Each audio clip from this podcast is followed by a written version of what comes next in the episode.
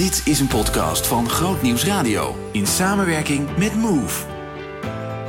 What's the difference? Een gesprek tussen een christen en een niet-christen over een specifiek thema. What's the difference?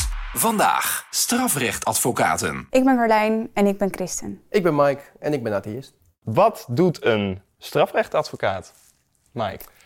Een strafrechtadvocaat die eh, behartigt de belangen van in mijn geval eh, verdachten. Dus ik sta in mijn praktijk geen eh, slachtoffers bij. Dat kan ook als, als, ehm, Ja.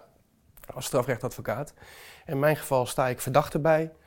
Personen die verdacht worden van een strafbaar feit, die sta ik bij in de procedure vanaf het moment van aanhouding, of soms al daarvoor, bijvoorbeeld als ze uitgenodigd worden voor een verhoor, helemaal tot het einde van de rit, eh, de rechtszaak. Nou, dat is voor jou denk ik dan ongeveer hetzelfde. Ja, ja, voor mij geldt het ook. Nu moet ik zeggen dat ik heel af en toe ook wel een slachtoffer bij sta. Oké. Ehm, maar met, met name verdachten inderdaad. Ja. En waar wordt jouw gemiddelde cliënt van verdacht? Of, of kun je daar geen... of is dat een heel breed palet? ja, dat is echt heel breed. Ja, dat varieert van eh, eh, opiumwetdelicten, dus, dus drugszaken, tot eh, witwassen, eh, mishandeling. Ja, nee, dat, dat is echt vrij breed. Wordt wel een spannende aflevering volgens mij. Ik hoor nu al allerlei begrippen, witwassen. Ja, ja en dat is, in- dat is, maar ja, dat is natuurlijk dat is waarom denk ik de strafrechtadvocatuur toch al tot de verbeelding spreekt. Iedereen Ja. kent het wel, heeft het wel eens gehoord. Komt ook veel in de media. Ja, Dus ja. ja. Zijn jullie in de media geweest? Eh, ik ben wel eens in de media geweest. Ja? Ik heb wel eens eh, getekend mogen worden door Petra Urban. Oh, kijk. ja. Oké. ja, wie is Ja, dat? je hebt een rechtbanktekenaar, Ja. eh, recht- eh, Petra Urban, en die is waanzinnig goed. Dat jij Ja. hebt gevraagd, kan je even een keer een tekening van me maken? Ik heb het niet gevraagd, maar eh, ik, eh, was de geluk, was wel gelukkig dat ze dat, dat, ze dat heeft gedaan. Ja? Dus ik heb wel was je tevreden ook? ik met was, het resultaat? ik was zeker tevreden. ik heb de, netjes een stukje uit de Telegraaf geknipt en die eh ingelijst. Absoluut. Kun je vertellen voor welke zaak dat was? Of- Eh, ja, dat is nog niet zo heel erg lang geleden. Het was een meneer van in de 50. Die woonde op een bovenverdieping op kamerhuur met nog twee andere personen van in de 50. Daar was eh, burenoverlast en uiteindelijk heeft die overlast erin geresulteerd dat mijn cliënt eh, een van zijn medebewoners heeft doodgestoken en daarna de woning in de brand gestoken. Oké, dat is direct ook wel een heel heftig, eh, eh, ja. heftige zaak. Eh, dat was, dat was, het was een vrij heftige zaak, ja. Ja, En ehm, wat ik er ook heftig aan... De details zijn natuurlijk heftig. ja. Maar het verhaal daarachter was ook wel schrijnend. Of heftig, hoe je het wil, hoe je het wil noemen. Zou je een moordenaar of een serieverkrachter kunnen verdedigen? Eh, ja, zeker. Ja, zonder, zo- zonder twijfel. Waarop we dus nu al de verdachte ook aanmerken als moordenaar. Moet u eerst kijken of die... Ja, ja. Maar als iemand verdacht wordt van het plegen van een moord... of iemand verdacht wordt van meerdere verkrachtingen... dan eh, heeft hij net zoveel recht op rechtsbijstand... en zo niet een grotere noodzaak op rechtsbijstand... dan iemand die van meer sympathieke delicten verdacht wordt. Mm. Dus dat is, staat buiten twijfel. Oké, en voor jou? Kijk, het ligt. Het, ik, kan, ik kan nu zeggen ja, sowieso. Maar ik weet niet hoe ik er over tien jaar in sta. Ik ken advocaten die eh, moeite hebben met zedenzaken op het moment dat ze zelf een kindje krijgen. Of, nou, die heb ik niet. Ehm, dus dat is, het is ook wel afhankelijk van de zaak, eh, van de klant. Ehm, maar in beginsel is mijn uitgangspunt dat ik elke zaak kan doen. Ja, ja. Maar ik kan me wel voorstellen dat er advocaten zijn die, kan me, eh, bijvoorbeeld Bram Moskowitz, die categorisch eh, eh, heeft aangegeven telkens eh, geen oorlogsmisdadigers bij te staan. Omdat dat hem in zijn hele ja, ontwikkeling altijd eh, eh, een, een groot eh, punt is geweest.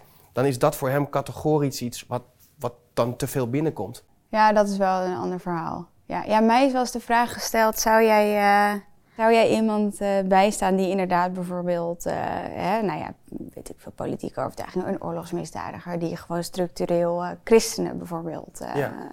uitroeit, een heel groot woord, maar daar iets tegen heeft in ieder geval. Nou, dat is wel iets dat ik dacht: oh ja. En dat zijn dus bijvoorbeeld dingen die komen dan dichtbij, omdat je het natuurlijk gewoon persoonlijk.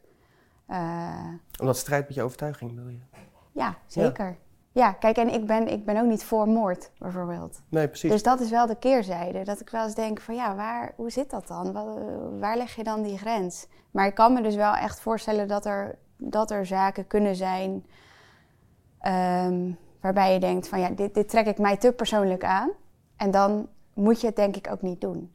Kijk, je moet je ook afvragen, kan je het naar eer en geweten, hè? Wij, wij hebben de eet of de belofte moeten afleggen. Kan je naar eer en geweten iemand verdedigen? Ja, op het moment dat ik mij iets heel erg persoonlijk ga aantrekken, dan kan dat niet meer. Want je zei net van, nou, een zedendelict. Ehm, in principe zou ik dat wel kunnen, zou ik misschien lastig vinden. Maar hierbij zeg je eigenlijk, hè, dit zou ik Ja. niet kunnen.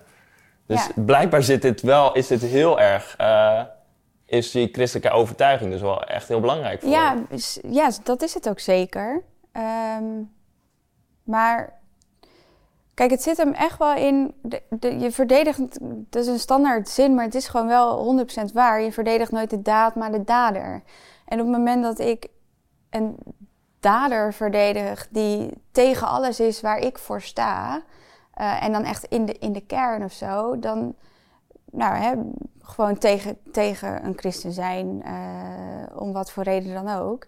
Ja, dat vind ik wat anders dan een dader die een zedendelict pleegt. Ehm, daar gaat zoveel meer, zit daarin of zo. Dat is zoveel, er zit zoveel achter vaak. En ik weet niet, ik, ik vind dat een, een ander, ik vind dat echt een ander geval. Ik merk dat ik het lastig vind om precies uit te leggen waar dat dan in Ja. zit. Maar Ik merk in ieder geval dat het ene je persoonlijk raakt en het ander niet zo. En ik denk dat daar misschien Ja, voor jou de, de, scheids- de, de scheidslijn zit. Ja. De ene raakt je onafhankelijkheid en de ander niet. Nee, ja.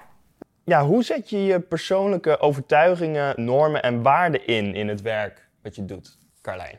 Ja, dat is te verwachten dat hij natuurlijk eerst naar mij gaat. Kijk, vooropgesteld, ik, ik voel me, ben geen haar beter puur om het feit dat ik gelovig ben. Dat wil ik wel echt vooropgesteld Ja. hebben. Ja. Ehm, maar als ik het dan persoonlijk maak, ja, ik ben gelovig. En ik geloof erin dat eh, Jezus het heeft goed gemaakt of zo voor deze wereld. Ehm, dat het ook niet uitmaakt hoe je bent, wat je doet uiteindelijk. Omdat als we het van onszelf moeten verwachten, er zit gewoon iets, daar ben ik wel van overtuigd. Er zit iets, en het klinkt heel Calvinistisch, dat is misschien ook wel een beetje Calvinistisch, maar er zit iets in eh, iedereen, waardoor je uiteindelijk voor jezelf gaat. En dat zie ik echt niet alleen bij cliënten natuurlijk, maar ook bij gewoon, nou ja, de samenleving. En ik geloof dat Jezus naar deze aarde is gekomen en het dus goed heeft willen maken door zichzelf op te offeren. En dat is ergens in de kern voor mij wel het voorbeeld waarom ik dus bijna iedereen, we hebben het er net over gehad, zou kunnen bijstaan. Ergens heb ik wel die overtuiging. En dat is waarom ik ook de vraag nooit begrijp. Laat staan als die vanuit de christelijke hoek komt.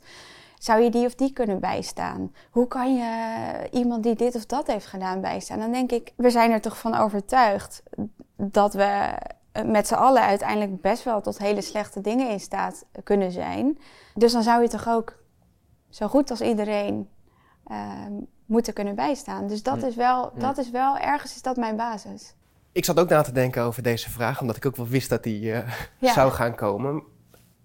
En ik merk dan toch, weet je, jij noemt jezelf christen. Nu ik hier zit en we het over levensovertuiging hebben, ga ik mezelf atheïst noemen. Maar ik ben nooit, ik ontleen daar totaal geen identiteit aan. Dus ik ben in mijn dagelijkse leven niet bezig met mijn atheïstische levensovertuiging. Dus ehm, dat is ook veel minder, eh, het is veel minder prominent aanwezig in mijn, in mijn denken. Dus Hm. natuurlijk komen mijn overtuigingen in mijn werk eh, terug. Maar het is veel minder dat ik daar prominent op de voorgrond mee bezig ben. Ik merk ook dat jij eh, personen in je omgeving hebt, alleen al in de ruimte waar we nu in zitten, waar je toch kan reflecteren over jouw levensovertuiging. Waar je toch mee kan spiegelen, waar je mee kan, kan sparren over je levensovertuiging. En ik merk dat ik dat totaal niet heb in mijn Nee. leven, zeg maar, Mm. eh, als atheïst.